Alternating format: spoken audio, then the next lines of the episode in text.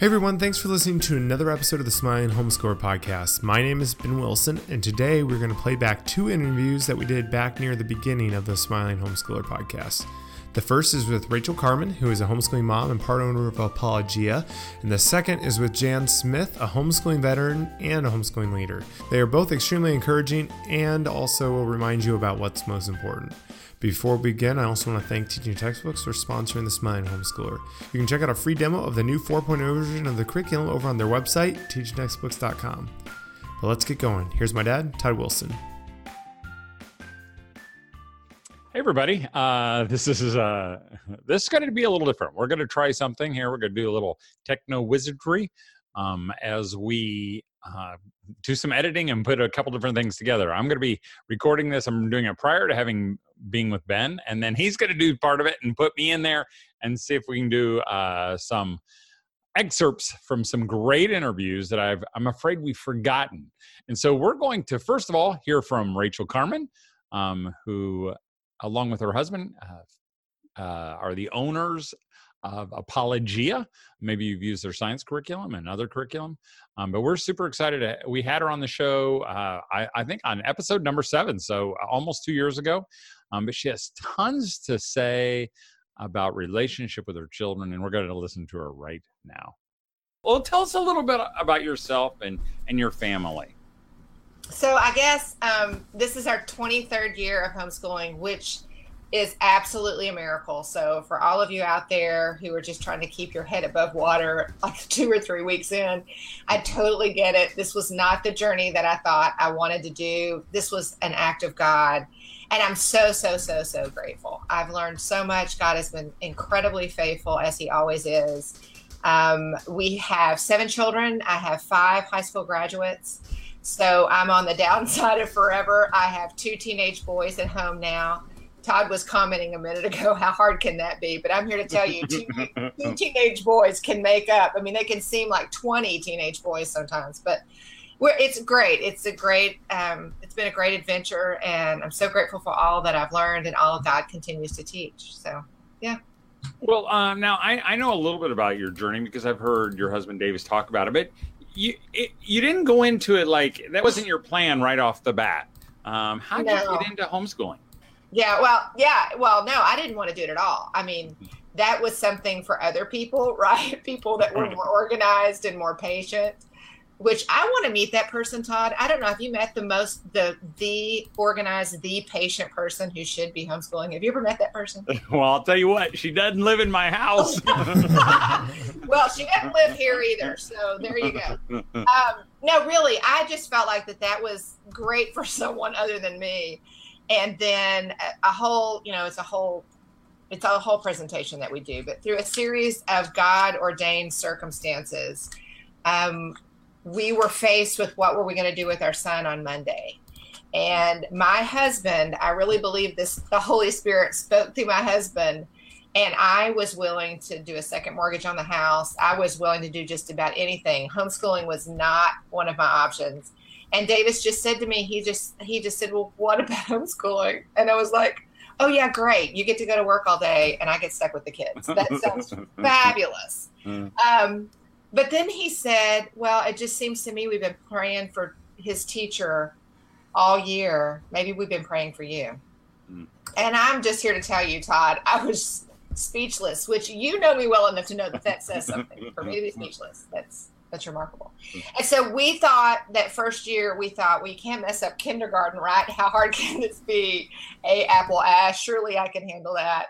But through the course of the year, God moved in amazing ways. And this kid that I didn't really know and really wasn't very invested in because I was planning on putting him on a bus, our relationship began to grow and we got to see God move.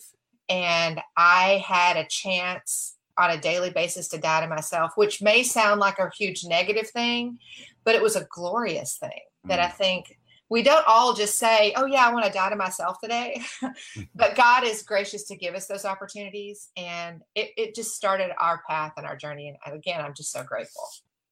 Well, you know, because uh, this is kind of, as people listen to it, not tonight, but uh, as they listen to the podcast, it's kind of midweek, you know. And again, tired. I get a lot of emails, moms yeah. who are in tears. Yeah, yeah. You know, just as you sit back and you've got your, you always have a big cup of coffee with you. Um, you have your big cup of coffee, you know, and and you're relaxing, and maybe your kids aren't right with you. Um, yeah. When you look back, what do you enjoy most about homeschooling? Wow. Um, you know, it's funny because it's it's I'm a grandmother now, so I have two grandkids, and I I'm getting I'm getting that age Todd where I'm getting sentimental, right? So when I look back on homeschooling, I miss the sofa. I miss mm. the days, Todd, when we all piled on the sofa and we were reading some amazing classic children's book, whether it was Goodnight Moon or Blueberries for Sal, or you know when mm. they got mm. older when we read um, uh, A Tale of Two Cities together, or to kill. I mean, all of the times that we sat on the sofa, all snuggled together. It's funny. We were cleaning out the sofa the other day, and I think I could feed a small country with the crows. right, right. so I loved that. I loved that.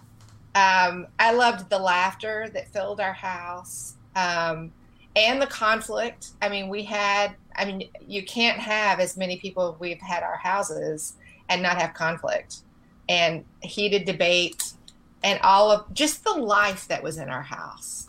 That's right. what I've really loved about it. Mm. Um, and enjoy and look back on and just reminisce and smile about. That's what I really, really loved about it. Because I assume because you only have two teenagers now at home home yeah. that it does get quieter and even the conflicts are quieter and all the arguments quieter yeah and it's it's new and and you're experiencing this too it's it has its own challenges if you're a mom out there and you know you're you're the tallest one among all of your kids right and um, i call it the trench period of time when you're like no one can buckle themselves in and no one can make a peanut butter and jelly sandwich and nobody can can really do anything. You're really the only person that can do anything. And you've got all that you're surrounded by all these littles and you long to be where I am now. You just think, okay, Rachel, I hear you reminisce, but I got to tell you, only having two at home sounds glorious. it's this house echoes. And it's not because of the size of my house. It echoes because we're missing a lot of people. And um, it's and hard. That, and that trench period really is you think when you're in it, you think it's going to last forever, but yeah. it goes by really quick. You know, and everybody tells you that, and you just want to say, "Liar!" say, That's not true. I mean, it just it does. It. I used to say, the days are long, and the nights are short, and yeah. and unless someone's throwing up, and then they're long.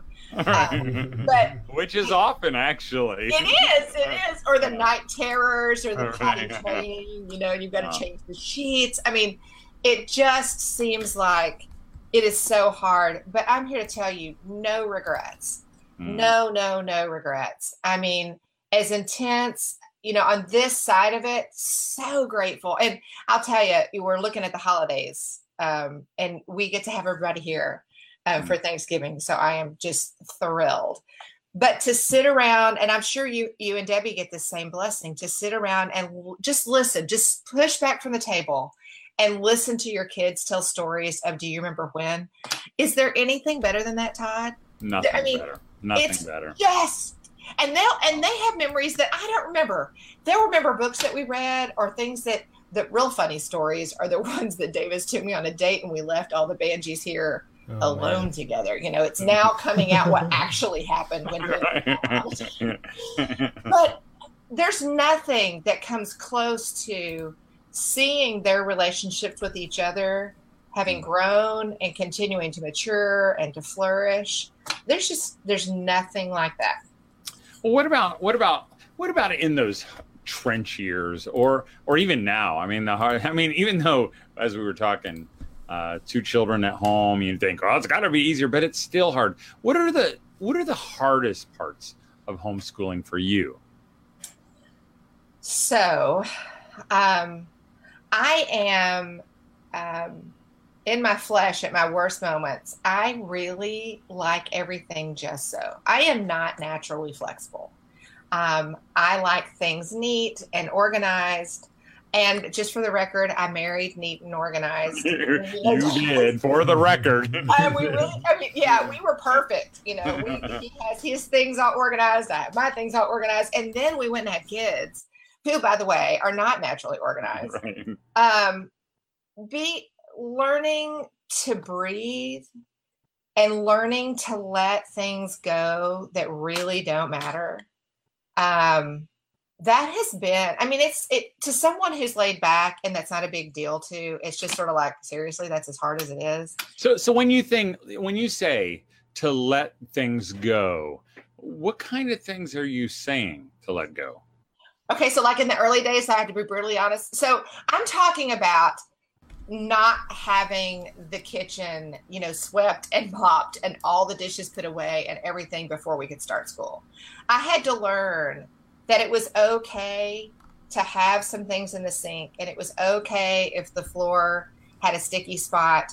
And it, those things didn't need to take priority mm. over snuggling over the sofa. Nor did I need to to shame a child, which would have been very easy to do for spilling orange juice or for not folding the towels perfect. If you've been to my session I do on obsessive compulsive perfectionist control freaks i talk about how yeah, there's a there's a talk we all need to attend all i right. talk about how my son was folding the kitchen towels one time and he wasn't doing it correctly because i really thought that there was a correct way mm. so um, for me it's been a journey of letting things go laughing about things um, leaning into the moment learning to breathe and not hold my breath learning not to panic and and to pray. I mean, I'm, I get that that sounds trite, but I've really learned the verse in scripture that says pray without ceasing. Mm. I mean, if you're a homeschool mom, you, you, you, live that, right? You pray for yourself, Lord, give me patience.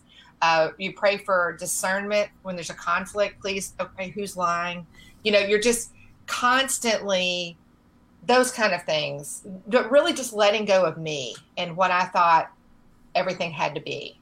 Well, what about like um, you know you don't have to name any names unless you want to, but um, um, but you know we all have those children that we kind of because I even got an email today about you know that that that child yeah kind of you you do this with you run into that that wall and it just feels like it's a conflict every day from yeah. the moment you wake up till you go to bed you know yeah. over little things um, uh, you know, I, I, don't know if you've had that or uh, what do you do with that?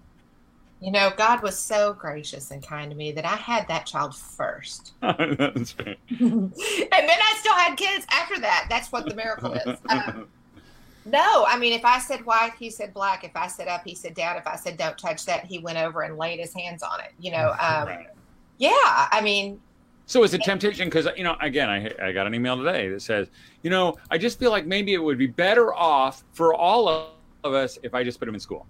Yeah, you know what? And this is what I say. I I, I talk about this at, at conferences. I say that child is the one you want to put on the bus, but that child is exactly the reason you should mm, homeschool. Amen. Amen. I, I really believe that mm-hmm. because. But why? why?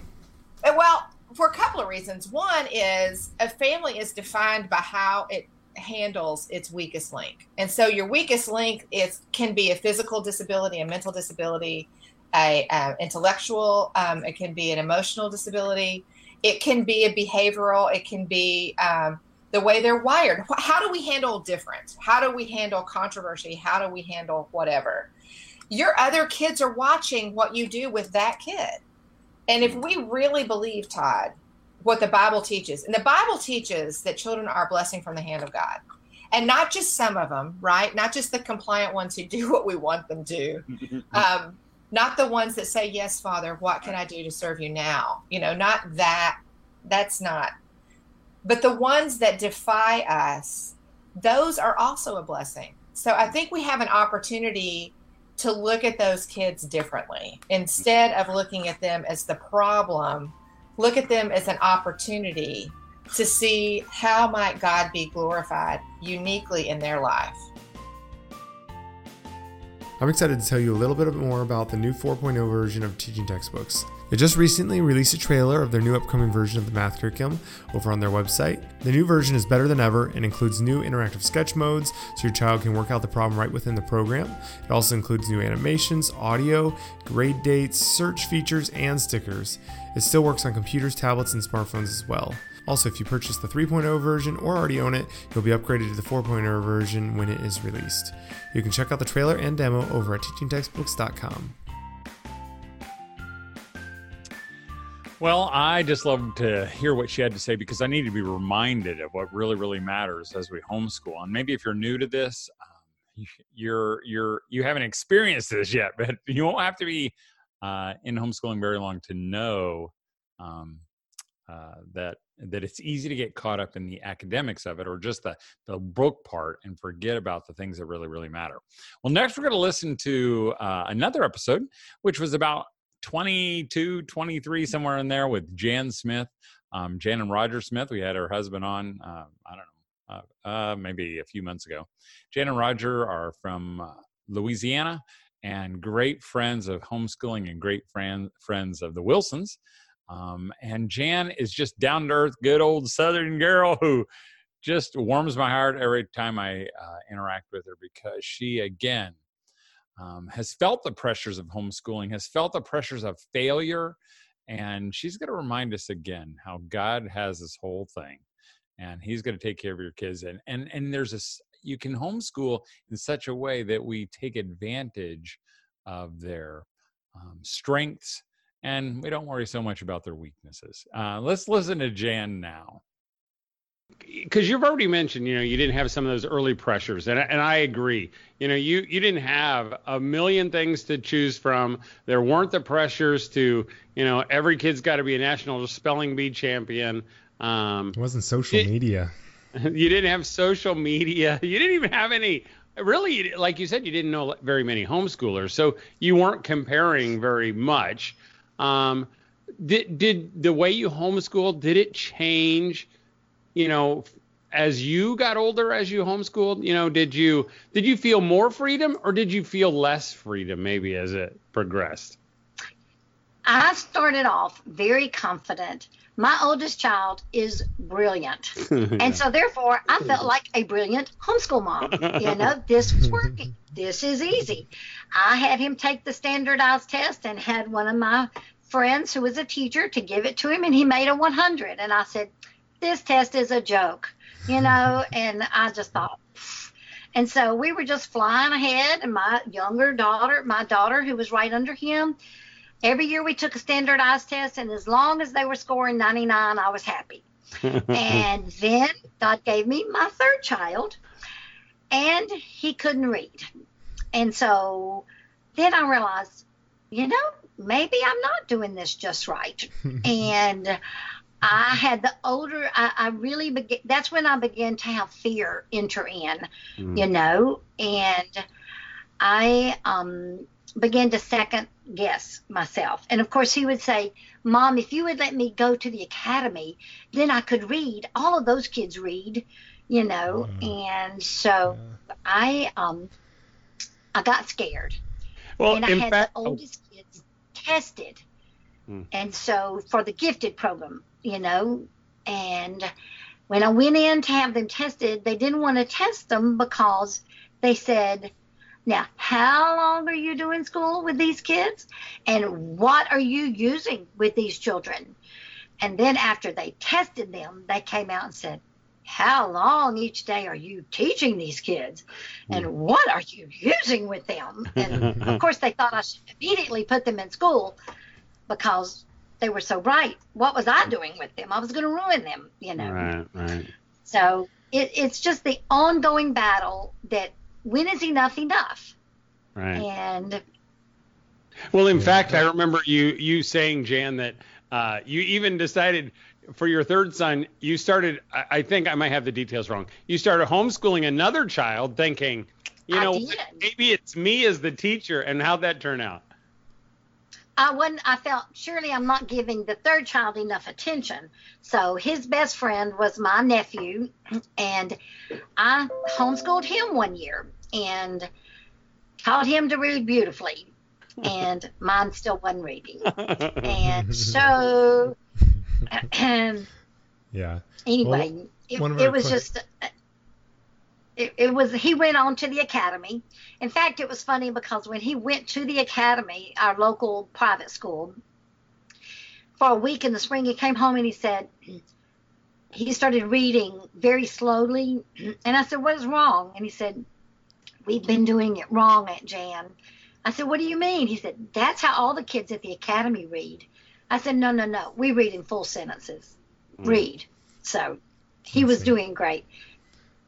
My so son, that is the oldest, and the one that's the third that didn't read until he was like 10 or 11 both of those boys, if I stood them in front of an audience today and had them talk to them, no one could identify which was which. Mm. And that's the beauty of homeschooling because we were able to focus on that, that third child's strengths and to be patient on the weakness and to do things that he knows to do. And he recently asked me that one that had the, were learning struggles. He said, what did we do? What was my high school curriculum? And I just kind of laughed. I said, son, you didn't do high school work. Mm, yeah. And he said, yeah, but I went to college. I said, yeah, but that was your idea. I never dreamed you would go to college. and he went in photography.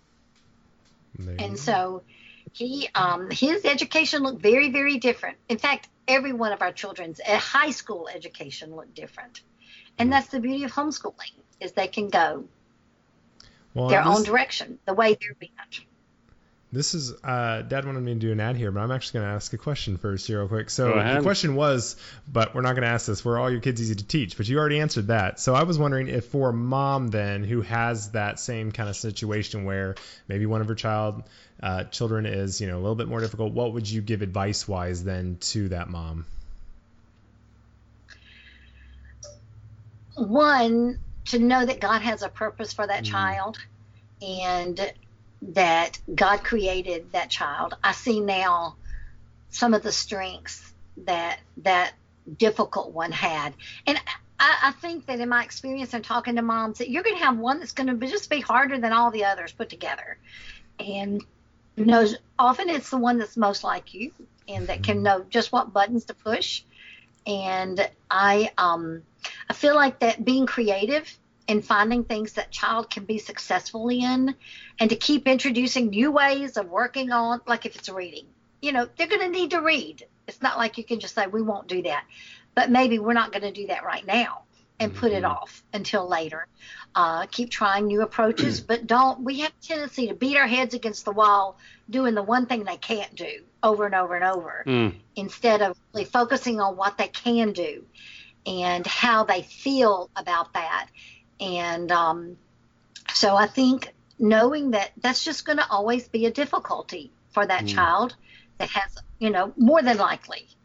And so finding things, he's so he's probably not going to do that professionally. So it really doesn't matter that much. Mm-hmm. And now and being, my son is in sales. Do what? And being okay with that, don't you think? Because I think, you know, That's some right. moms, we start to look at that one kid and we, we we have a hard time smiling at them because you know they're making us look bad you know and we think we've failed. And so we end up having this conflict the whole time. We're just pushing them pushing them pushing them. And then we kind of wonder why they don't smile back at us anymore.